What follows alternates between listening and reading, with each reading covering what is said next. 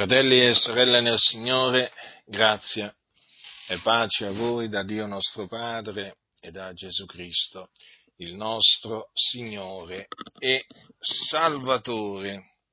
Epistola dell'Apostolo Paolo ai Santi di Efeso. Leggerò alcuni versetti a partire dal versetto primo del capitolo 5. Capitolo 5 dunque dell'Epistola di Paolo ai Santi di Efeso, così è scritto.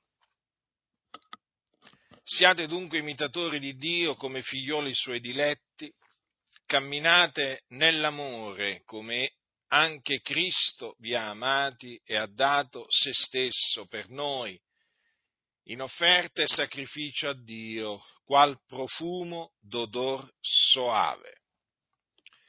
Ma come si conviene a dei santi, né fornicazione, né alcuna impurità, né avarizia, sia neppur nominata fra voi, né disonestà, né buffonerie, né facezie scurrili, che sono cose sconvenienti, ma piuttosto rendimento di grazie poiché voi sapete molto bene che niun fornicatore o impuro o avaro, che è un idolatra, ha eredità nel regno di Cristo e di Dio.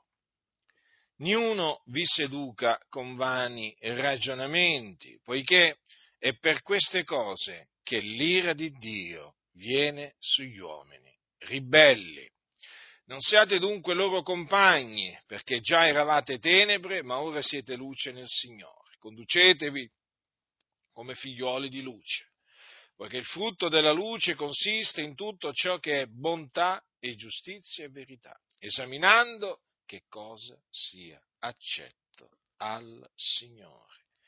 E non partecipate alle opere infruttuose delle tenebre, anzi piuttosto riprendetele, poiché egli è disonesto, pur di dire le cose che si fanno da costoro in occulto ma tutte le cose quando sono riprese dalla luce diventano manifeste, poiché tutto ciò che è manifesto è luce. Perciò dice, risvegliati, o tu che dormi, e risorgi dai morti, e Cristo ti inonderà di luce. Guardate dunque con diligenza come vi conducete, non da stolti, ma da savi, approfittando delle occasioni, perché i giorni sono malvagi.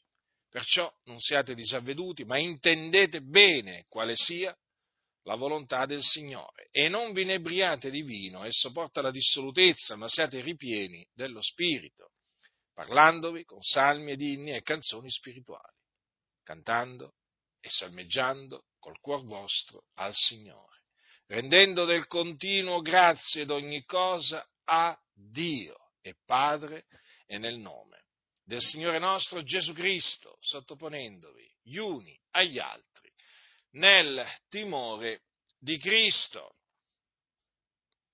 Ora, questa mia predicazione si concentrerà in particolare sulla parte centrale di tutti questi versetti. Come si conviene a dei santi? Dunque, noi siamo i santi dell'Altissimo.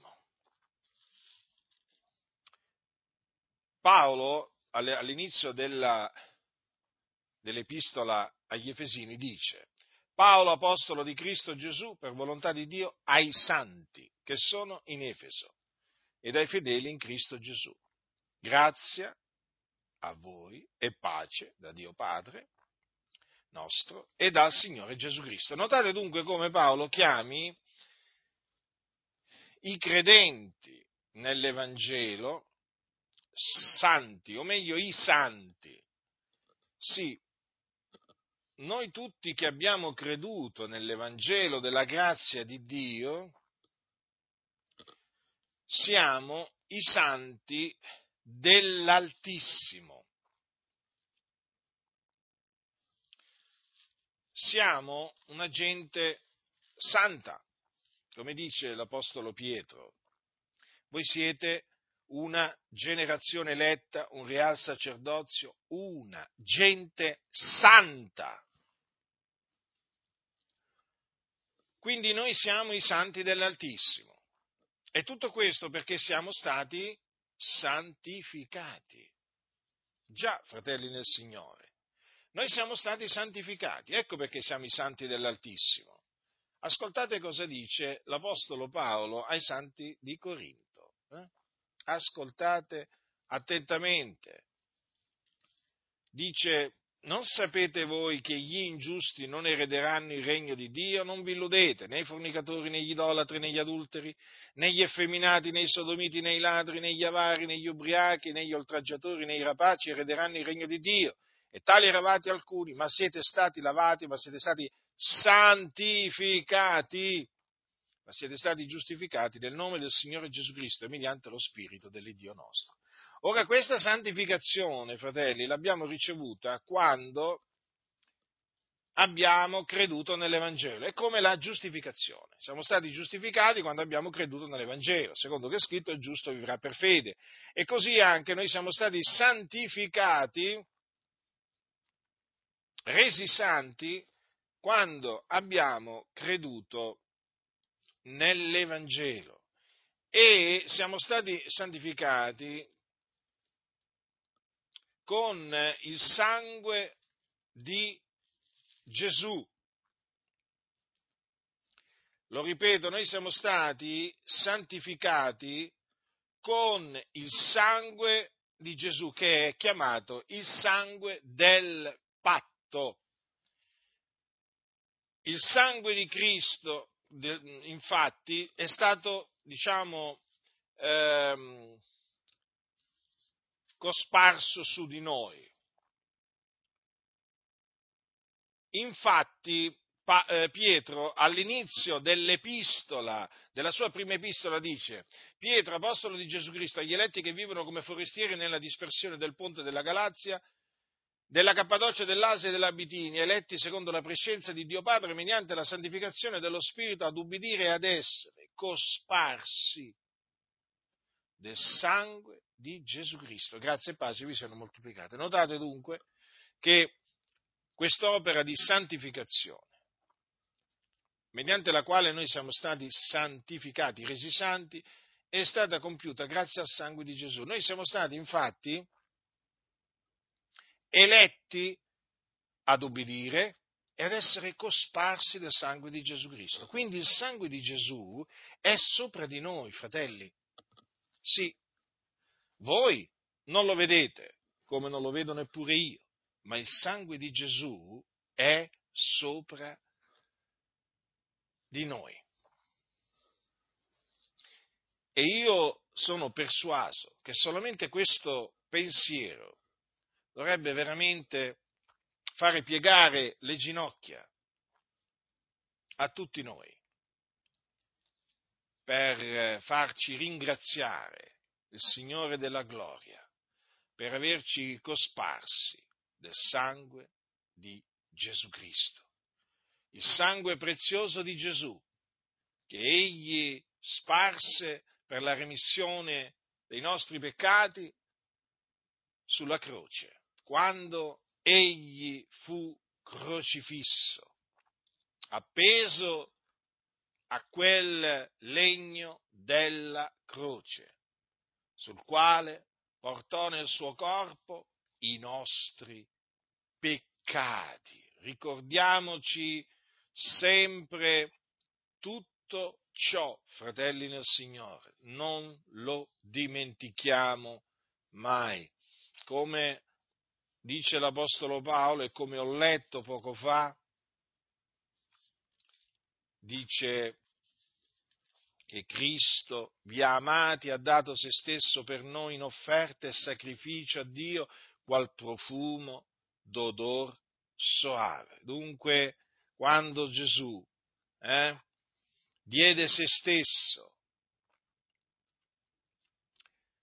egli diede se stesso, diede la sua vita per noi, e la diede in offerta e sacrificio a Dio, qual profumo d'odor soave. Dunque quel giorno quando Gesù offrì se stesso, quel giorno quando i suoi discepoli furono grandemente contristati. Quel giorno in cui i suoi discepoli fecero cordoglio perché il maestro era stato crocifisso, ebbene quel giorno un profumo d'odor soave salì al cospetto di Dio, perché Gesù Cristo aveva offerto se stesso per le nostre colpe in offerta e sacrificio a Dio. Dunque ricordiamoci sempre di ciò che Gesù ha fatto per noi morendo sulla croce. Egli sparse il suo sangue affinché noi fossimo liberati dai nostri peccati con il suo sangue e appunto quindi essere cosparsi del suo sangue prezioso. Dunque noi siamo i santi dell'Altissimo e vedete è tutto collegato naturalmente all'Evangelo della grazia di Dio perché si diventa, si entra a far parte dei santi dell'Altissimo quando si crede nell'Evangelo nella buona novella che Gesù di Nazareth è il Cristo, che è morto per i nostri peccati secondo le scritture, che fu seppellito, che risuscitò il terzo giorno dei morti secondo le scritture, che apparve ai testimoni che erano stati innanzi scelti da Dio. Quindi non si diventa santi tramite un processo di canonizzazione, hm? come invece insegna la Chiesa cattolica romana. Eh? Un processo lungo che dura anni, un processo costoso, perché per diventare santi nella Chiesa Cattolica, a parte il fatto che si diventa santi dopo la morte, ma per diventare santi nella Chiesa Cattolica Romana ci vogliono tanti soldi. Eh? Diciamo che colui che deve diventare santo, insomma, deve avere, deve avere qualcuno che paga parecchi soldi per farlo, per farlo diventare santo. Poi vabbè, anche da parte di quello che è morto, insomma, ci vuole, che, ci vuole qualcosa, ma lui si deve limitare a fare un miracolo da morto, eh? da vivo non li faceva, però da morto li deve fare, anzi ne deve fare almeno uno, perché altrimenti la causa non può andare avanti. Insomma, è tutta una frode, un'opera fraudolenta, un'opera veramente colossale di frode che viene perpetrata a danno di centinaia di milioni di persone a cui gli viene fatto credere che appunto tramite questo processo di canonizzazione, perché voi sapete che prima de, nella Chiesa Cattolica si diventa beati e poi si diventa santi, sempre naturalmente a condizione che ci siano i soldi per, per fare diventare Tizio Caio Sempronio beato e poi, e poi santo, e poi naturalmente ci deve essere sempre l'immancabile eh, diciamo, miracolo dopo morto, fatto appunto dal morto, e chiaramente eh, questo è un processo è un processo diciamo, che non esiste nella Bibbia, questo processo di canonizzazione, eh, preceduto da quello di beatificazione. Eppure voi sapete che in questa nazione quando qualcuno viene fatto beato eh, o quando qualcuno viene fatto santo, eh, insomma è un grande giorno in questa nazione, questa nazione è una nazione cattolica romana, e infatti soprattutto a Roma poi affluiscono decine di migliaia di cosiddetti pellegrini cattolici per assistere appunto alla beatificazione e alla canonizzazione che generalmente appunto avvengono a piazza, a piazza, San Pietro, là in Vaticano. È tutta una frode, una colossale frode, un inganno e appunto vi stavo, mh, mm, vi stavo dicendo che eh, proprio perché eh, si viene santificati, resi santi credendo nell'Evangelo, chiaramente mh, cade da sé tutto questo eh, processo di canonizzazione presente nella Chiesa papista e che fa entrare nelle casse del Vaticano veramente tanti soldi, ma veramente tanti, perché non solo le cause di beatificazione e di canonizzazione costano tantissimi soldi per essere portate avanti, ma poi, una volta che Tizio Caio Sempronio viene fatto prima beato e poi, e poi santo, beh, lì le entrate, le entrate aumentano. Perché? Eh, perché? Soprattutto quando uno diventa, viene fatto santo. Perché quando viene fatto santo, eh, si aggiunge, viene aggiunta la lista degli intercessori, dei mediatori eh, in cielo, per cui alla fine può essere diciamo, oggetto di culto, può essere invocato dalla Chiesa cattolica, sulla faccia della, cattolica romana sulla faccia della terra, può essere invocato come intercessore. Allora voi capite bene che il luogo dove, eh, il luogo di nascita eh, del cosiddetto eh, santo, eh, di quello che è diventato saldo con i soldi e con i falsi miracoli, è chiaro che diventa meta di pellegrinaggio dove affluiscono tantissimi soldi, perché poi al centro di tutta questa, alla radice di questa eh, di questo proce- dei processi di beatificazione e di canonizzazione c'è l'amore, l'amore del denaro. E praticamente la Chiesa Cattolica Romana è una fabbrica dei santi, eh? Fabbrica tra virgolette, santi anche tra virgolette, no? praticamente è un'azienda. È un'azienda che produce beati e produce, e produce santi con tutti gli annessi connessi, cioè con tutte le favole, eh, le storielle no? che appunto vengono poi raccontate a riguardo del cosiddetto beato del cosiddetto, e del cosiddetto santo. Tutta una colossale froda, un'opera diabolica che sta illudendo ormai da secoli tante anime, che sta portando in perdizione tante anime. Allora vi stavo dicendo, in, proprio in virtù del fatto che noi siamo, eh, cioè si diventa santi, l'uomo diventa un santo credendo nell'Evangelo, cade da sé, fratelli nel Signore, tutto questo castello di menzogne che è costituito dalla beatificazione e dalla, e dalla canonizzazione. Vedete dunque come l'Evangelo, sì, l'Evangelo tiene lontano dalla Chiesa, tra le altre cose, anche diciamo, questa, eh, questa eresia, eresia papista della beatificazione e della canonizzazione, di cui naturalmente molti oggi preferiscono non parlare in ambito evangelico perché loro sostengono che in questo periodo dobbiamo, dobbiamo parlare delle cose che ci accomunano e non delle cose che ci dividono. Siamo tutti fratelli, dicono loro, ma non è vero. Eh? perché i mariani non sono fratelli, fratelli, in Cristo, perché non sono figlioli di Dio, i mariani sono idolatri, eh? quelli che invocano il cosiddetto Padre Pio, Antonio da Padova e così via, e San Gennaro a Napoli, quello che chiamano San Gennaro a Napoli, ma che, che sono cristiani? Ma quelli sono pagani, pagani che non conoscono il Dio, sono uomini senza Dio, senza Cristo, che corrono, che, cor- si, che sono fatti trascinare, che si fanno trascinare dietro gli idoli muti.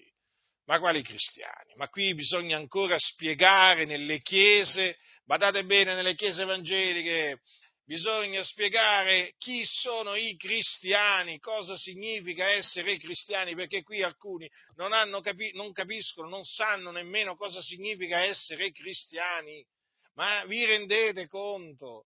Ma basta leggere il libro degli Atti degli Apostoli. Dico, basta leggere solo quello per capire che la beatificazione non esisteva, la canonizzazione, la canonizzazione neppure, e, e ci vogliamo aggiungere le altre eresie, e aggiungiamocele un po', va, e l'Ave Maria, la cosiddetta Ave Maria, e le indulgenze, e il purgatorio, e che ve devo dire io, la confessione al prete, il battesimo dei bambini, le, l'estrema unzione, la messa, intesa come naturalmente la, intendono, la, intende la Chiesa Cattolica Romana, cioè come ripetizione del sacrificio di Cristo, eh? come eh, offerta propiziatoria per, propiziatoria per i peccati dei vivi e dei morti. Ma io dico, ma dove stanno queste cose? Dico solo menzionando il libro degli Atti degli Apostoli. Non esistevano, non esistevano, sono tutte menzogne, menzogne.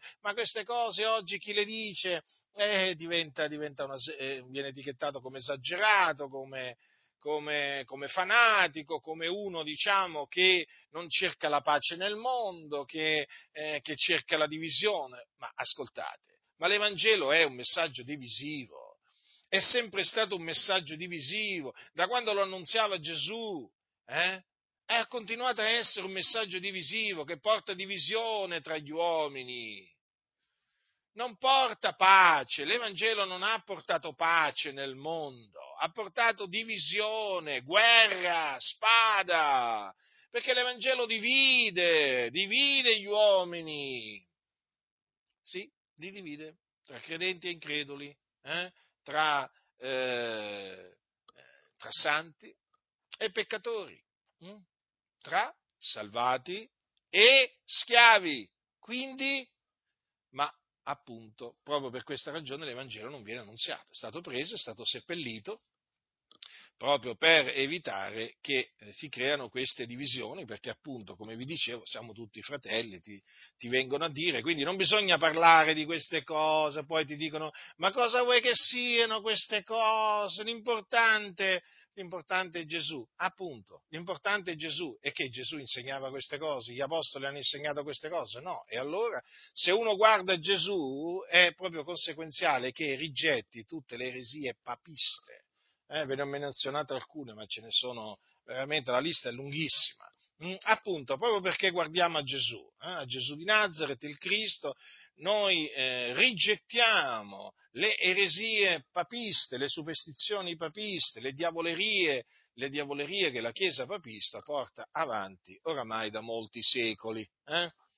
Dunque, eh, quanto è importante dunque l'Evangelo, eh? quanto è importante l'Evangelo perché considerate eh, che potenza, eh? Che potenza è l'Evangelo, infatti è chiamata potenza di Dio per la salvezza di ogni credente, del giudeo prima e poi del greco. Cioè credendo nell'Evangelo si viene santificati, eh? perché si viene cosparsi del sangue prezioso di Gesù Cristo. Allora è giusto chiamare i fratelli i santi, perché così gli apostoli chiamavano i credenti delle comunità. Eh? Invece oggi sembra quasi che si vergognano. Molti si vergognano di dire saluta i santi. No, non, ci si deve vergognare. Eh?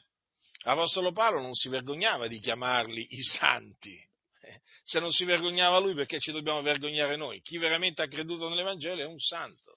Eh, ma Sapete, fratelli e signori, non, questa espressione non si può utilizzare sempre per la stessa ragione, perché sennò poi che gli andiamo a dire ai cattolici romani? Eh, questi ragionano così. E beh, gli andiamo, a spiegare, gli andiamo a spiegare che cos'è un santo e quando si diventa santi. Eh, ma fratello, ma se dobbiamo andare a spiegare ai cattolici romani questo, poi entriamo, eh, entriamo come si dice, in guerra. entriamo in guerra, no? Entriamo in guerra perché tu lo sai loro che cosa insegnano. Appunto, proprio perché io so quello che eh, insegnano, hm, io appunto eh, voglio parlare della santificazione eh, come ne parla la Sacra Scrittura. E a me non interessa proprio niente di avere il favore dei mariani, io cerco il favore di Dio, a me del favore dei mariani non mi interessa niente, i mariani sono idolatri, si devono ravvedere convertire dai loro, dai, dagli idoli muti a Dio e devono credere nell'Evangelo perché sennò vanno all'inferno.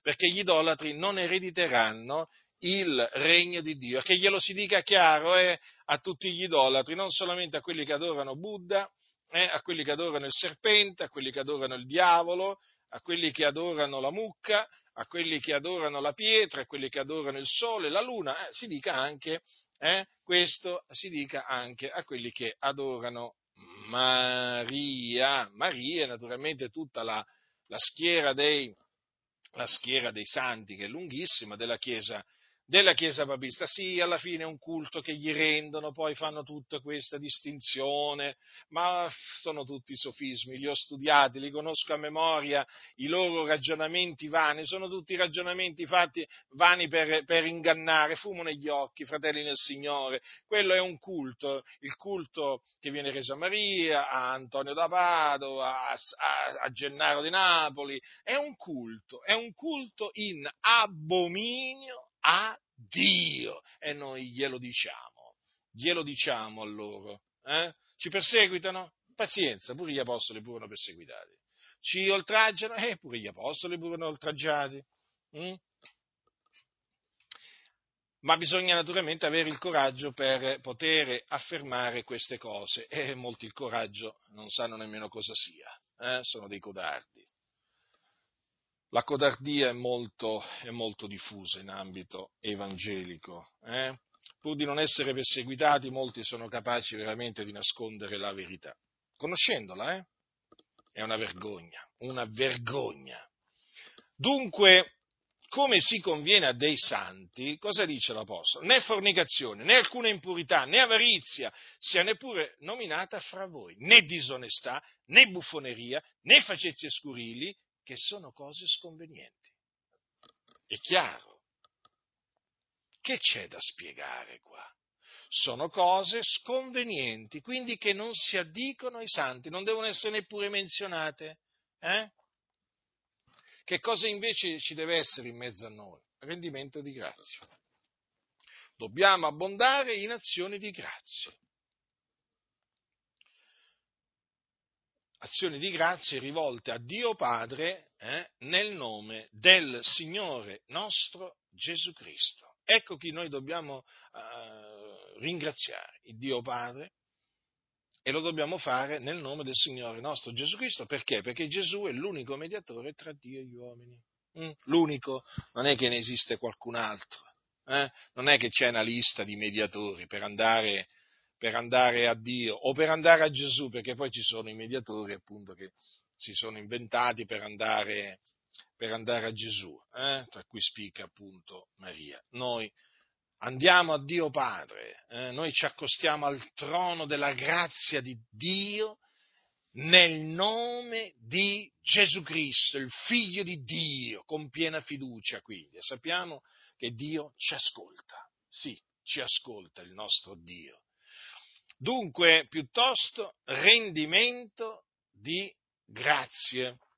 Invece qua si sta assistendo ormai in tante chiese proprio al contrario, il rendimento di grazia è sparito e invece c'è tutto il resto, tutto il resto, fornicazione, impurità, avarizia, eh? disonestà, buffonerie, facezie scurrili, ecco tutte le cose sconvenienti che i santi devono aborrire, che devono evitare, e invece, e invece vengono ricercate nelle chiese corrotte, nelle chiese che oramai si sono conformate al presente secolo malvagio. E naturalmente la frase fatidica che ti dicono per difendere queste cose sconvenienti è ma fratello, ma che c'è di male?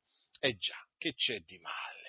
Questa è una, appunto, una dichiarazione che oramai conosciamo perfettamente. Ma fratello, ma che c'è di male? Ma tu vedi il male dappertutto. No, non è che vedo il male dappertutto, io vedo il male dove c'è eh, voglio dire, non è che vedo il fango dappertutto, però dove c'è il fango dico, guarda che là c'è il fango.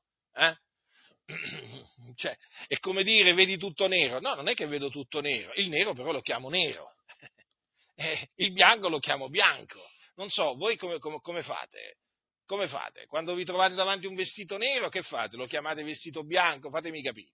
Eh? E quando vi trovate davanti un vestito bianco, che, che dite? Che è un vestito nero? Eh? E allora? Così è quando appunto ci si trova davanti il bene e il male. Il bene è bene, il male è male. Il bene bisogna chiamarlo bene e il male bisogna chiamarlo male. Però il fatto qual è? Che alcuni non sanno discernere il bene dal male e quindi chiamano il bene lo chiamano male e il male lo chiamano bene e guai a loro. Ecco perché l'Apostolo Paolo pregava per i santi eh, in questa maniera, diceva la mia preghiera è che il vostro amore sempre più abbondi in conoscenza e in ogni discernimento, onde possiate distinguere fra il bene ed il male affinché siate sinceri e irreprensibili per il giorno di Cristo, ripieni di frutti di giustizia che si hanno per mezzo di Gesù Cristo a gloria e lode di Dio. Perché i santi hanno bisogno del discernimento, hanno bisogno di eh, discernere il bene eh, ed il male, perché altrimenti cosa succede? In assenza di questo discernimento, praticamente sano, questo discernimento sano, si va a finire appunto che il bene lo si chiama male e il male si chiama bene. E questo che sta succedendo oggi nelle chiese è proprio questo. Chiamano il bene lo chiamano male e il male lo chiamano bene. Perciò quando incontri questi cosiddetti cristiani evangelici, cioè non c'è da intendersi su niente, perché loro il nero lo chiamano bianco, lo definiscono bianco, il bianco lo definiscono nero eh? ma se arrivano a dire persino che la massoneria è buona. Cioè, o meglio, o meglio, adesso diciamo qual è l'espressione, che c'è una massoneria buona. Ma come c'è una massoneria buona? Allora questo significa che c'è un satanismo buono. Ma vuoi vedere che c'è anche un diavolo buono? Mm? A questo punto. Ma io so che il diavolo è chiamato il maligno. Io so che eh, il satanismo è satanismo, non è che esiste un satanismo buono e un satanismo cattivo, è così per quanto riguarda la massoneria, non esiste una massoneria buona, perché? Perché il, il Dio della massoneria è il grande architetto dell'universo, hm? cioè il Gadu, eh? che non è l'Iddio d'Abramo, di Isacco e di Giacobbe, non è l'Iddio e Padre del nostro Signore Gesù Cristo, ma è un Dio straniero, chi potrà mai essere? chi potrà mai essere? Alcun, molti si fanno ingannare dal fatto che venga chiamato grande architetto dell'universo. Mm?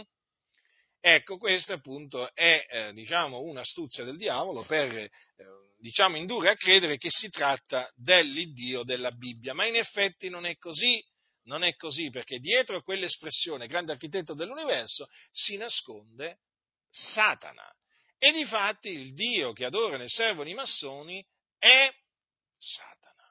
Però vedete, ci sono molti evangelici che appunto, accecati dal diavolo, ti dicono ma c'è una massoneria buona, fratello, eh, fratello capite? Allora, non esiste una massoneria buona, come non esiste un satanismo buono, come non esiste una magia buona, come non esiste uno spiritismo buono. Avete capito? Il nero è nero, il bianco è bianco. Quindi la massoneria è un'opera eh, è un'opera diabolica. La massoneria è, eh, diciamo, io la chiamo l'antichiesa per eccellenza, è una macchina da guerra contro, contro la Chiesa di Dio, colonna e base della verità. Mm? Attenzione, la massoneria non è contro le denominazioni evangeliche, perché? Perché le denominazioni evangeliche sono nelle, nelle, mani della massoneria. La massoneria è contro i santi dell'Altissimo, la massoneria è contro l'Evangelo di Dio, la massoneria è contro la dottrina degli apostoli, ma la massoneria le denominazioni evangeliche le aiuta. Ma come? E infatti non predicano l'Evangelo, più chiaro di così, non insegnano la dottrina degli apostoli, più chiaro di così, e ci credo che hanno il favore della massoneria. Eh? Se le denominazioni evangeliche cominciassero a predicare l'Evangelo e la dottrina degli apostoli, il giorno dopo vengono proprio sciolte. La massoneria fa sì, fa sì che verranno sciolte. Se le denominazioni evangeliche cominciassero a condannare la massoneria, come faccio io, eh? prendo, naturalmente vi do il mio esempio, beh, io vi posso assicurare che durano una notte una notte, il giorno dopo praticamente sono già, sono già messe, messe, messe, al bando. Ma eh, non esiste, ma non esiste che le denominazioni evangeliche condannino la massoneria come facciamo noi, è una cosa ormai appurata. E quindi devono dire che la massoneria è buona o c'è una massoneria, buo- una massoneria buona, quindi c'è anche la massoneria cattiva. Oh, non ci dicono mai però qual è quella cattiva. Loro dicono che hanno conosciuto quella buona, però non ci dicono mai qual è quella cattiva. Avete presente questi scellerati che dicono eh, sì, è vero, in ogni famiglia c'è sempre qualche pecora nera, no? Parlano così i massoni, no? Vabbè, ma anche nella famiglia della massoneria c'è sempre qualche mela marcia. Allora gli vai a chiedere, ma mi vuoi indicare qualche mela marcia? Sai, dato che hai detto che ci sono le mele marce, quando gli fai questa domanda, diciamo che gli va via la, come si dice, eh, come si dice, eh, non parlano più, va, rimangono in silenzio. Eh, hanno detto che ci sono le mele marce, eh, però a quanto pare non ce ne sono mele marce nella massoneria, perché non te, ne sanno indicare, non te ne sanno indicare nemmeno una di mela marcia. Ma possibile mai, se ci sono delle mele marce anche nella massoneria, ma qualcuno per forza di cose dovranno indicarcela, sti massoni, qualche mela marcia. Però a quanto pare non ci sono mele marce. Allora questi sono bugiardi, io ve lo ripeto per l'ennesima volta, non fidatevi dei massoni e delle massone, perché ricordatevi che ci sono anche donne massone che appartengono alla massoneria femminile. Eh? Non vi dovete fidare dei massoni, sono bugiardi come il diavolo. Avete presente il diavolo che è bugiardo e padre della menzogna? Ecco, ricordatevi, i massoni sono bugiardi, spudorati. Eh? Il nero lo chiamano bianco e il bianco lo chiamano nero eh, sono capaci a dirti le menzogne le più spudorate, come quella per esempio che nelle logge non hanno mai sentito parlare di Satana, e ci mancherebbe altro. E perché mai dovrebbero sentire parlare di Satana nelle logge? La, la, proprio Satana lì proprio c'ha il suo trono, si può dire, nella loggia, nella loggia massonica, per usare un'espressione, diciamo, eh, biblica, ma naturalmente in senso, in senso voglio dire, eh, generale, va, diciamo così, proprio, eh, e ci credo, eh, magari lo chiamano Lucifero. Eh, certo, è certo. E infatti questi qua dicono appunto che, cosa dicono? Che Luci, loro praticamente, eh, i massoni adorano Lucifero. Eh? Adorano Lucifero, servono Lucifero, sono riconoscenti a Lucifero. Perché? Perché Lucifero è il portatore di luce per loro. Eh? La luce massonica, chi la porta? Che poi è tenebre fitte. Eh, Lucifero, il loro Lucifero. Eh? Il loro Lucifero che cosa porta anche? La conoscenza. Eh. Avete capito? L'agnosi. Eh? Poi che cosa porta il loro Lucifero? Libertà. Evviva la libertà, siamo liberi. Ecco, praticamente è Lucifero che appunto gli ha portato questa libertà, la libertà secondo la carne. Mm? E allora sapete cosa dicono i massoni? Ma Lucifero non è Satana della Bibbia. Attenzione. Hai capito che si sono inventati? Si sono inventati si sono inventati praticamente un avversario di Dio, però senza dargli il nome di Satana. Eh? Alla fine non cambia niente. Il Lucifero di cui parlano i massoni hm, e che esaltano i massoni e che amano i massoni è Satana. Tant'è che Giosuè Carducci gli ha dedicato un, un famoso inno, l'inno a Satana.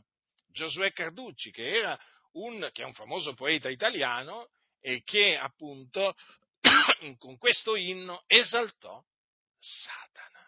Quindi o lo chiamate Satana o lo chiamate Lucifero, non cambia niente, è sempre lo stesso essere spirituale malvagio. Eh? E quindi il grande architetto dell'universo eh, è Satana. Però vedete, non c'è discernimento, manca ogni, ogni, ogni, discernimento e quindi ci sono chiese che reputano la massoneria, eh, che è male, la massoneria è male, eh, la chiamano bene. Vedete? Vedete quanto è importante sapere discernere il bene e il male? Perché nel momento in cui uno non sa discernere il bene e il male, proprio è inevitabile che chiamerà il male lo chiamerà bene. Guardate, ci sono i guai eh, per coloro che chiamano il male bene. Quindi vedete, fratelli nel Signore, qui l'Apostolo Paolo è molto chiaro, ci sono cose sconvenienti. Naturalmente queste cose eh, sconvenienti sono cose eh, malvagie, e sono cose naturalmente che vanno riconosciute come malvagie, ma come male. Ma è evidente che se, alcuno, se alcuni chiamano il male bene, queste cose non saranno chiamate eh, male, ma saranno chiamate bene. Eh? E quindi, infatti, vi stavo dicendo, ormai nelle chiese tutte queste cose sono tollerate, fatte, esaltate, ormai figuriamoci, figuriamoci ma qui ci sarebbe da dire veramente, ci sarebbe da dire tantissimo, eh, a conferma ormai che qui le cose sconvenienti vengono ricercate, procacciate. Eh? Non, è vien- non, è che vengono abborrite, no, no, vengono ricercate. E beh, certo, ormai abbiamo capito. Abbiamo capito in mano a chi sono queste chiese. Sono in mano alla massoneria Ecco perché non si sente predicare come predicavano gli apostoli, ecco perché non si sentono riprovare le cose che riprovavano gli apostoli. Eh, fratelli nel Signore, la triste realtà è questa. Ognuno vi seduca con vani ragionamenti. Eh, Infatti quelli che cercano di sedurre i santi eh, usano vani ragionamenti, cioè ragionamenti, mm, discorsi inutili, vuoti. Pomposi sì, ma sono vuoti, vuoti. Tu li senti parlare, questi fanno dei discorsi filosofici, eh? discorsi infarciti di termini difficili a capire hm? eh, per la media delle persone. Eh? E loro fanno questi ragionamenti per sedurti, per farti accettare le cose sconvenienti agli occhi di Dio. Fanno vani ragionamenti. Avete capito allora? Avete capito? E Paolo infatti dice, niuno vi seduca con vani ragionamenti. Quindi non date ascolto a quelli che vi presentano le cose sconvenienti come cose che si addicono ai cristiani. Ecco, Cioè, avete capito? Cioè, non date ascolto a chi vi presenta il male come bene. Eh? Ognuno vi seduca con vani ragionamenti, poiché per queste cose che l'ira di Dio viene sugli uomini ribelli. Lo ripeto, poiché per queste cose che l'ira di Dio viene sugli uomini ribelli. Chi sono gli uomini ribelli? Sono quelli che si ribellano ai comandamenti di Dio, che vogliono fare di testa loro, che vogliono seguire il loro cuore caparbio, ribelle. Eh? Ecco chi sono gli uomini ribelli. Ma qui si dice che per queste cose l'ira di Dio viene su di loro. Per queste cose, per queste cose. E quali sono queste cose? Ecco, quelle cose sconvenienti citate poco prima dall'Apostolo Paolo. Per queste cose. Quindi voglio dire ai fornicatori, agli impuri, agli avari, ai disonesti, ai buffoni, a quelli che dicono facezie scurrili, quindi che raccontano barzellette volgari, fanno discorsi volgari, a doppio senso. Per queste cose, sì, a voi che vi definite cristiani evangelici, per queste cose l'ira di Dio viene su di voi. Ah, voi direte, ma di quale Dio ci stai parlando? Io vi sto parlando dell'Iddio che voi non conoscete. Per voi Dio è l'Iddio sconosciuto. Voi non conoscete Dio. Voi siete senza la conoscenza di Dio.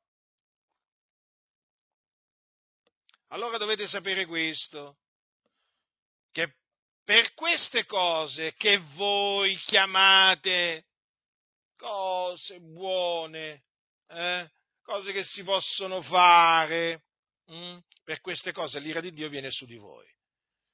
Quindi sappiate che voi siete castigati da Dio. Perché quando l'ira di Dio viene sugli uomini ribelli, chiaramente viene sotto forma di castighi, di giudizi. Eh? Lo so che poi voi incolperete il diavolo, eh? voi siete maestri di menzogne, subito vi rifugiate nella famosa frase il diavolo ci sta attaccando o il diavolo mi sta attaccando. No, non è il diavolo che ti sta attaccando, ma è Dio che ti sta castigando come tu meriti. Eh? Perché invece di astenerti dalle cose sconvenienti, le ricerchi, le ami, le brami, eh?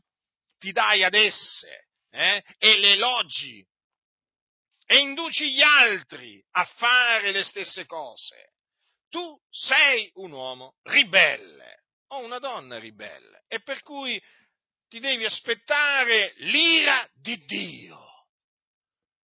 O ti ravvedi e ti converti dalle tue vie malvagie e chiedi perdono al Signore perché altrimenti l'ira di Dio verrà su di te. E certo, sicuro. Dunque non siate dunque loro compagni, cioè non vi mettete con loro perché già eravate tenebre, ma ora siete luce nel Signore. C'è una vecchia vita e c'è una nuova vita, c'è un passato e c'è un presente. Allora il nostro passato è, un passato che, abbiamo, che, era nelle tenebre, è un passato senza Dio, senza, senza Cristo, ma adesso c'è un presente e il presente è nella luce, eh, perché noi siamo nella luce, noi siamo la luce del mondo. Capite, fratelli nel Signore? Quindi le cose vecchie sono passate e sono diventate nuove. Perché se dunque uno in Cristo è una nuova creatura, le cose vecchie sono passate, dice Paolo, ecco sono diventate nuove. Quindi se sono diventate nuove non sono più vecchie. Eh? Se uno è nato di nuovo, eh, vuol dire che non è più morto nei suoi peccati, come era prima se uno è stato santificato vuol dire che non è più un peccatore. Se uno è stato salvato vuol dire che non è più schiavo del peccato, perché se no non ha senso più, non ha senso più parlare, non avrebbe senso alcun discorso degli apostoli. Se siamo diventati figlioli di Dio, eh, vuol dire che non siamo più figlioli di ira. Devo spiegare pure queste cose perché qui veramente ormai qua, cioè non sanno più discernere la destra dalla sinistra. Molti. Già eravamo tenebre quindi. Un tempo sì, eravamo tenebre, ma ora, ma ora che cosa siamo? Siamo luce nel Signore. Sì, perché siamo figli di luce. Figli di luce, fratelli. E difatti siamo esortati a condurci, comportarci come figlioli di luce. E noi sappiamo qual è il frutto della luce. È tutto ciò che è bontà, giustizia e verità. Dobbiamo essere quindi buoni, giusti e veraci. Eh? Quindi non dobbiamo essere cattivi, non dobbiamo essere ingiusti e non dobbiamo essere bugiardi. Dico questo perché ci sono molti che amano e praticano la menzogna e si definiscono cristiani. Tranquilli, per così dire, l'ira di Dio viene su costoro, eh? Ma alcuni pensano veramente di potersi fare beffe di Dio. Alcuni, alcuni, molti, no alcuni, molti pensano di farsi beff, potersi fare beffe di Dio. Ma proprio sono stolti, stolti. È Dio che si farà beffe di loro. Loro non si potranno fare beffe di Dio. Quindi come figlioli di luce, come ci dobbiamo comportare? Eh, appunto, come figlioli di luce, no? Se siamo figli di luce, ci dobbiamo comportare come figli di luce? Allora sappiamo appunto quindi in che cosa consiste il frutto della luce. Ora, per condurci, eh, diciamo, come figli di luce, quindi in maniera degna dell'Evangelo, in maniera degna di Dio, dobbiamo esaminare che cosa sia accetto al Signore. Ecco dunque che si impone un esame, un esame delle cose, delle cose che si vedono, che si sentono, eh? e così via. E appunto perché non tutte le cose sono accette, gradite al Signore. Eh, ci sono cose appunto che gli sono accette, gradite, ma altre che non gli sono gradite. Quelle cose sconvenienti, eh, qui citate in questa parte dell'epistola, sono cose non accette al Signore, non sono cose gradite al Signore, fratelli. E appunto, per questa ragione, noi le dobbiamo aborrire, rigettare, riprovare. Eh? Sono cose praticamente dietro cui va il mondo, questa generazione storta e perversa, corre dietro a queste cose sconvenienti, c'è la corsa, c'è la corsa dietro le cose sconvenienti, che non sono appunto accette al Signore, ma i santi, i santi dell'Altissimo ma si devono contraddistinguere in questo mondo di tenebre, appunto, certo, perché sono figli di luce. Hm? E quindi abborrono queste cose sconvenienti, le rigettano e non le fanno. Eh? Ed è un comandamento eh, quello di non farle, perché dice non partecipate alle opere infruttuose delle tenebre. Come vengono chiamate le cose sconvenienti? Come vengono chiamate le cose sconvenienti? Notate? Opere infruttuose delle tenebre. Ma dico io, guardate che dichiarazione, guardate che dichiarazione, fratelli, sono cose che portano frutto per la morte, capite? Sono cose che, appunto delle tenebre, della gente che è tenebre, noi siamo luce nel Signore e quindi non possiamo, non dobbiamo partecipare alle opere infruttuose delle tenebre, anzi le dobbiamo piuttosto riprendere, quindi riprovare sia privatamente che pubblicamente. Vedete cosa c'è scritto? non partecipate alle opere infruttuose delle tenebre, anzi piuttosto riprendetele. Ecco cosa dobbiamo fare, riprendere le opere infruttuose delle tenebre. Naturalmente quando si riprendono le opere infruttuose delle tenebre, ossia le cose sconvenienti, eh, succederà che quelli che gradiscono le cose sconvenienti, che sono la maggior parte, ti dichiareranno guerra. Perché tu praticamente vai contro ciò che è gradito a loro. Eh? E quindi insulti, offese di tutti i generi. Ma soprattutto, appunto, questi, questi insulti, eh, accuse ingiuste, vengono da persone che si dicono cristiani. Hm? Vabbè, gli insulti ormai li conoscete tutti a memoria, credo, eh? che, noi, che, noi, riceviamo appunto per, perché eh, riproviamo le opere infruttuose delle tenebre. Hm? Ci hanno etichettato un po' in tutte, in tutte, le maniere, siamo praticamente a sentire loro, siamo veramente il, il, pericolo numero uno della Chiesa a livello mondiale, proprio, cioè veramente, cioè, io, io veramente quando, quando vedo certe cose talvolta dico ma veramente questi sono proprio ciechi sono proprio ciechi, sono proprio dall'altra parte, proprio dall'altra parte della barricata proprio. Ma questi qua camminano su un'altra strada, questi hanno un altro spirito proprio. Cioè, lo so, sembra incredibile, ma fratelli nel Signore, le cose stanno così, eh? Oh, mai una parola. Ma che parola? Una virgola. Un respiro un, che ne so, un sospiro, nemmeno un sospiro contro la massoneria, sentite. Avete mai sentito un sospiro contro la massoneria? Dico un sospiro, e eh, attenzione, non una parola, perché sapete, qui veramente per dire una parola, qui pretendi troppo, ti diranno, ma un sospiro, un sospiro dal pulpito contro la massoneria, manco quello c'è, manco quello c'è. Ma contro di noi però, eh, contro di noi proprio a briglia sciolta praticamente. Eh sì, fratelli, noi siamo il pericolo numero uno. Hm? Eh sì, eh sì, eh sì. Ormai abbiamo capito, ormai abbiamo capito. Ringraziamo il Signore che ci ha dato intendimento anche per capire, anche per capire questo, perché sapete, fratelli, dobbiamo sempre ricordarci che l'intendimento viene da Dio, eh? non è che viene da noi stessi. Ma noi, fratelli, non possiamo fare un capello bianco o nero. Hm? Allora il Signore ci ha dato intendimento per capire per capire come stanno realmente le cose. Non fiatano contro la massoneria, ci credo, sono massoni. Siamo liberi, fratelli. State attenti ai legalisti. E chi sono questi legalisti? E beh, i legalisti sono quelli che dicono ma come si conviene a dei santi, né fornicazione né alcuna impurità, né avarizia sia neppur nominata fra voi, né disonestà, né buffonerie, né facezie scurili, che sono cose sconvenienti. Mm. Ah sì? Sì, sì, i legalisti sono questi.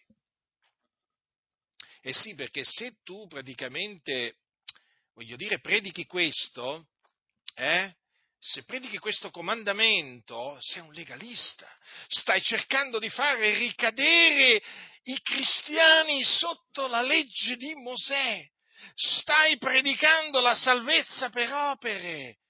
Capite che accuse che ci vengono lanciate? Allora uno a sentire queste accuse dice, questi qua saranno ubriachi, eh?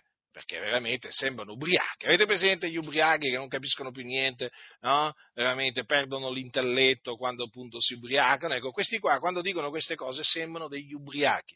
Ma in effetti c'è uno spirito di stordimento in loro che gli impedisce proprio di discernere il bene dal male. Sono ciechi, guide cieche guide cieche che conducono altri ciechi in perdizione. Ma vi rendete conto cosa riescono a dire contro di noi? Eh?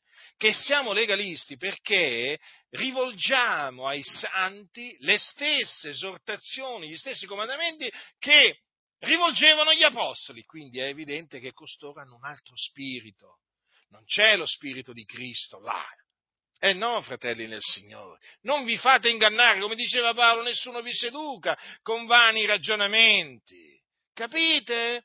Ecco perché ci definiscono legalisti, perché noi predichiamo la legge di Cristo. Eh sì, perché questo comandamento, o questi comandamenti che appunto qui ci sono, eh, sono comandamenti che fanno parte della legge di Cristo.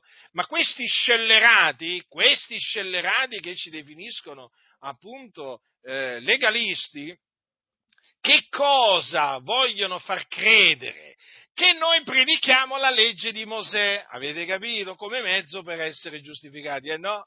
Noi predichiamo i comandamenti di Dio che ha dato tramite gli apostoli per la nostra santificazione, affinché portiamo, portiamo appunto come frutto la nostra santificazione. È una cosa completamente diversa e quindi per quello che io ve la spiego, cerco di spiegarvela nella maniera migliore affinché comprendiate la prossima volta che sentite dire siete dei legalisti, che cosa intendono costoro? Questi abborrano la, abborrano la legge di Cristo che è fatta di comandamenti, hm? quindi dei comandamenti che ci hanno dato gli apostoli. Quella, il legalismo, il legalismo loro sono furbi, loro sono furbi. Il legalismo di cui parlano e che ci attribuiscono, in effetti non è altro che quell'insieme di comandamenti che formano la legge di Cristo sotto cui erano gli apostoli. Capite? Capite? Questi sono degli anticristi, quelli che appunto ci accusano di essere dei legalisti, sono dei bugiardi, servi del diavolo, sono stati sedotti dal diavolo, capite? Perché Dio è testimone. Il Dio è testimone. Noi predichiamo l'Evangelo della grazia, quello che peraltro non predicano loro. Noi non predichiamo la legge di Mosè, noi predichiamo l'Evangelo di Dio, nel quale è rivelata la giustizia di Dio, da fede a fede, secondo che è scritto, ma il giusto vivrà per fede. E naturalmente esortiamo gli uomini a ravvedersi, a credere nell'Evangelo per essere giustificati, perdonati, santificati, riconciliati con Dio. E naturalmente poi esortiamo coloro che hanno creduto nell'Evangelo eh, e che sono stati santificati a condursi in modo degno dei santi. E come lo facciamo? Trasmettendo loro gli stessi comandamenti eh, di Dio che trasmettevano gli apostoli ai santi di allora. Ma questi scellerati, bugiardi, uomini iniqui, empi, che hanno veramente trasformato la grazia di Dio in dissolutezza, ecco che hanno escogitato questa accusa eh, per farci apparire quello che non siamo. Ma il Dio renderà loro secondo le loro opere, fratelli nel Signore. Ne ho visti di questi scellerati colpiti da Dio. Attenzione, noi non preghiamo Dio affinché Dio li colpisca, piacesse, piacesse a Dio che li convertisse.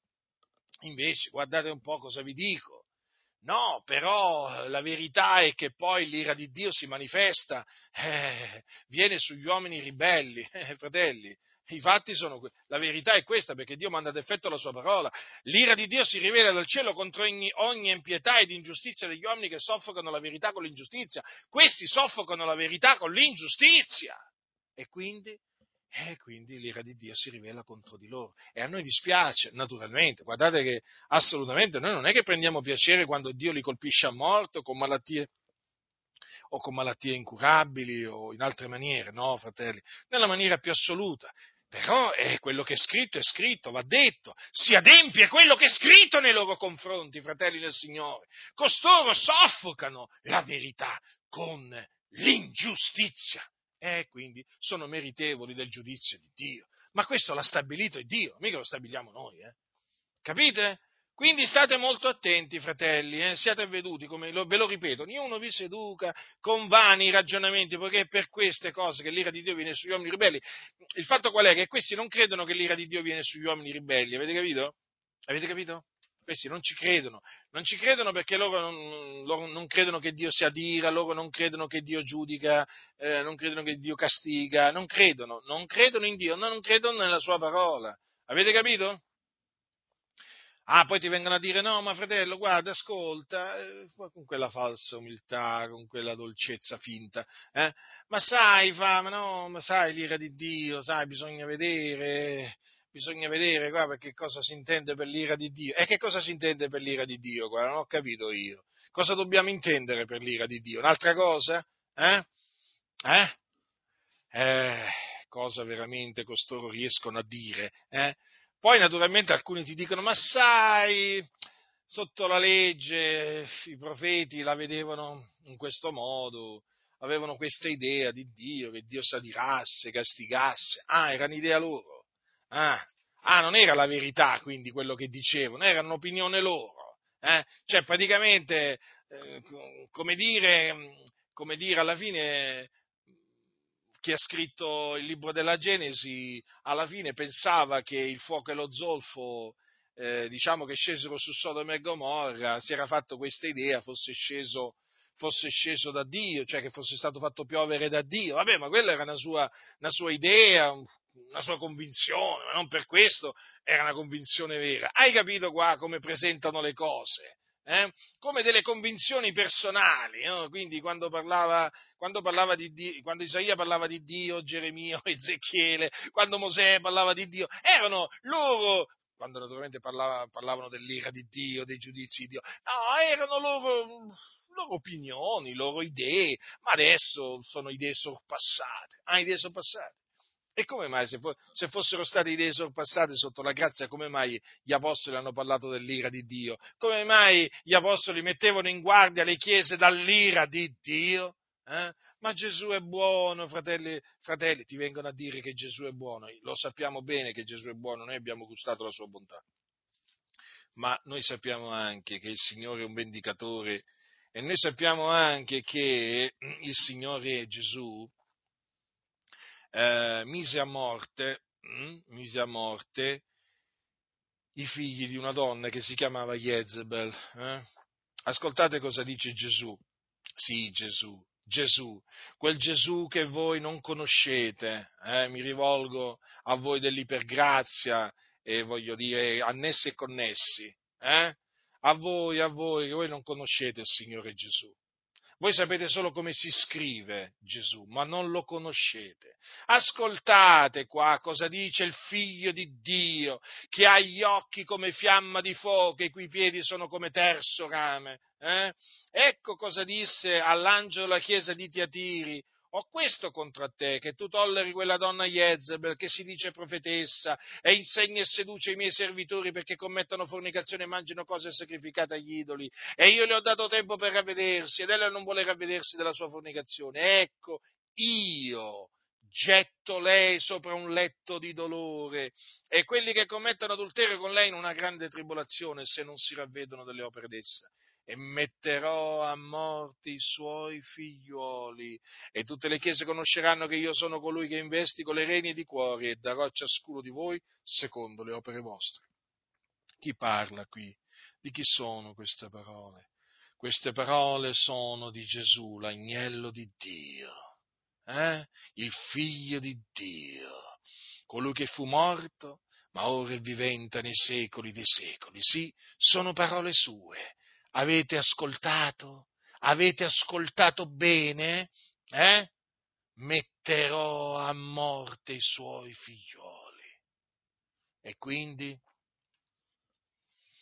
E quindi l'ira di Dio viene sugli uomini ribelli, ma anche sulle donne ribelli, lo ripeto. Marcatevele queste cose, fratelli nel Signore, affinché nessuno vi seduca con vani ragionamenti si sono inventati un altro Gesù, presentano un altro Gesù, non date loro ascolto a quegli scellerati, non date loro ascolto. Dunque, fratelli nel Signore, bisogna condursi in maniera degna di Dio, in maniera degna dei santi. Quindi bisogna esaminare ciò che è accetto al Signore dobbiamo stare attenti a come ci comportiamo. Eh? Non ci dobbiamo comportare da stolti, ma ci dobbiamo comportare da savi. Ovvio che per comportarsi da savi bisogna avere sapienza. Se non si ha sapienza eh, non, si può, non ci si può comportare da savi e quindi bisogna chiedere a Dio sapienza. Approfittando delle occasioni, fratelli, perché i giorni sono malvagi. Non siate dunque disavveduti, ma intendete bene quale sia la volontà del Signore. Cosa vuole il Signore? La vuole quella cosa o non la vuole? È gradita al Signore o non è gradita? Esaminate che cosa sia accetto al Signore, fratelli nel Signore. Avete capito? Peraltro tra le cose che non sono gradite a Dio c'è l'ubriachezza, eh? non vi inebriate di vino. Esso porta alla dissolutezza. Beh, ma anche questo fa parte del legalismo. Ma siete proprio dei legalisti. Ma non vi sopporto a voi. Addirittura dite di non ubriacarsi di vino. Ma com'è possibile? Ma il vino l'ha fatto il Signore. E eh, certo.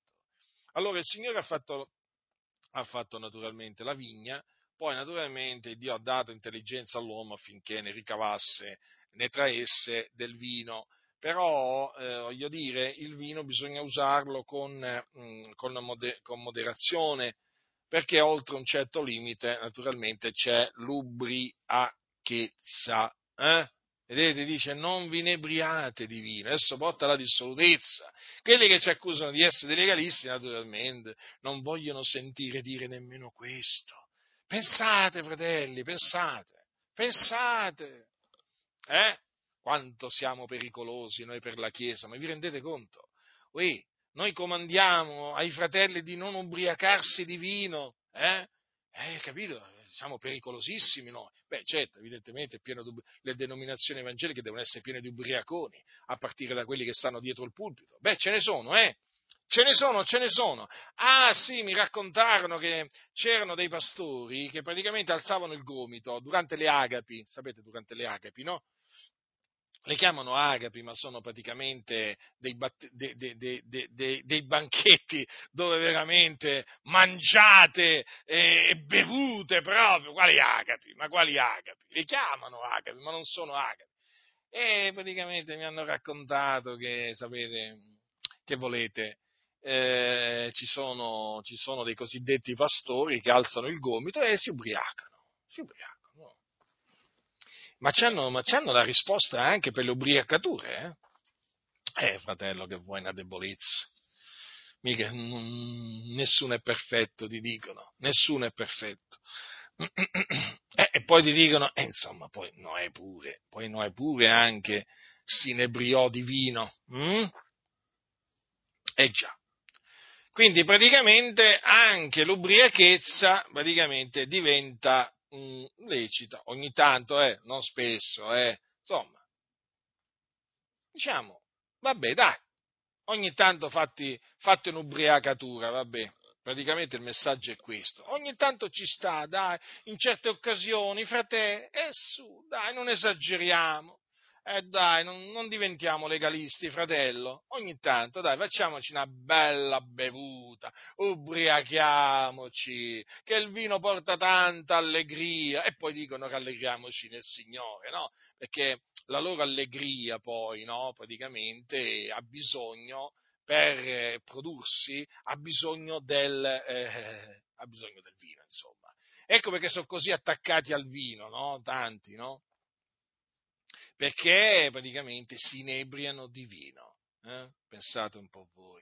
E noi siamo veramente pericolosissimi per la Chiesa di Dio perché comandiamo non vi inebriate di vino, essa porta alla dissolutezza. Vi parlo così, fratelli del Signore, affinché voi comprendiate, eh, diciamo, quanto sia malvagio il cuore di questi sedicenti pastori evangelici o apostoli evangelici. Capite? Io voglio che voi comprendiate che questi sono malvagi, sono empi che procacciano la, distruz- la distruzione della Chiesa.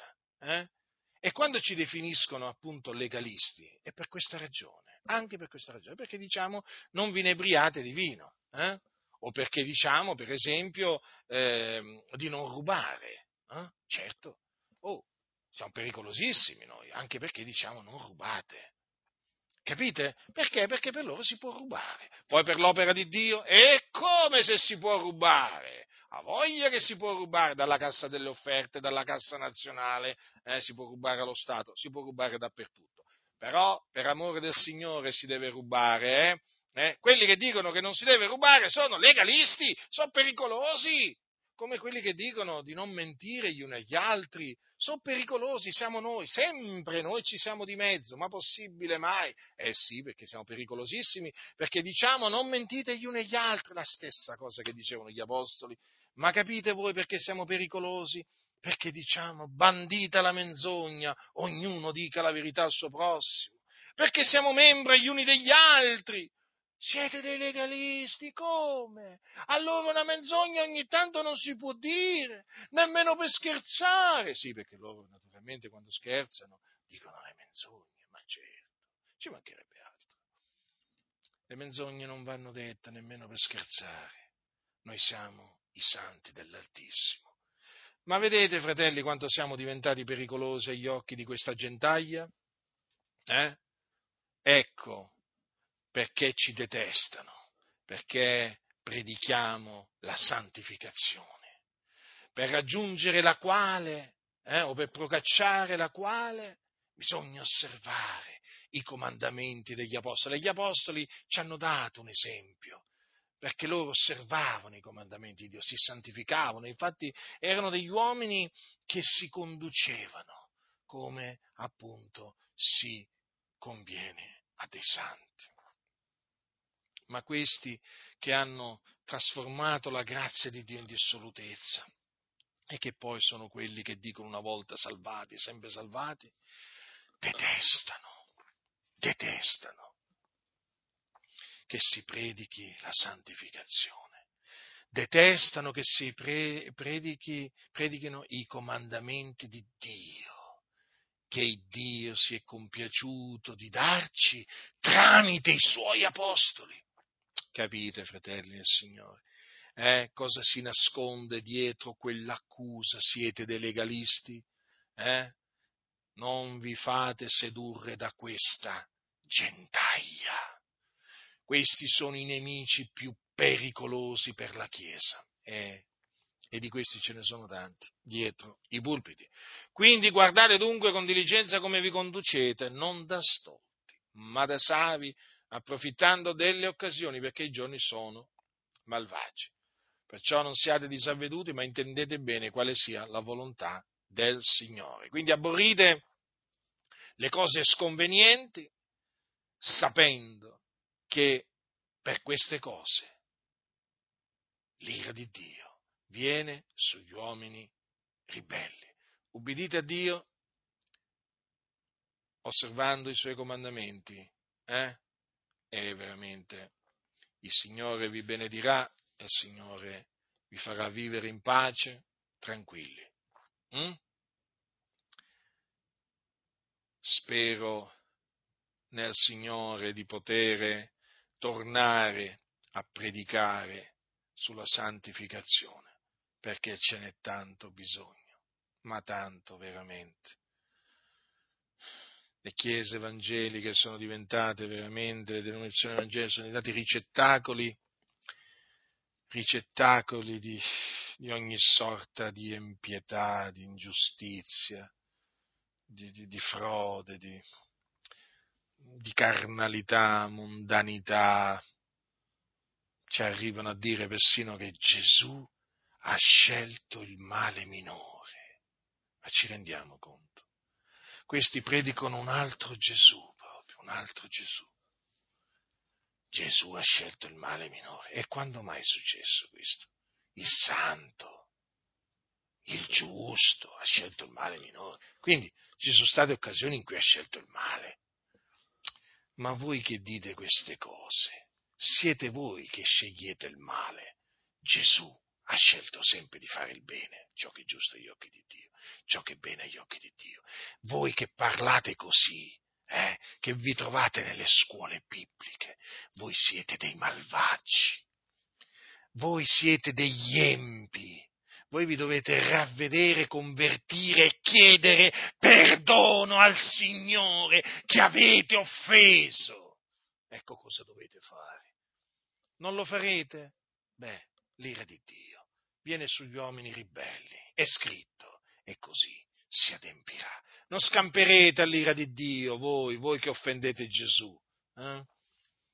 No, no, non scamperete. Ravvedetevi e convertitevi fino a che siete in tempo.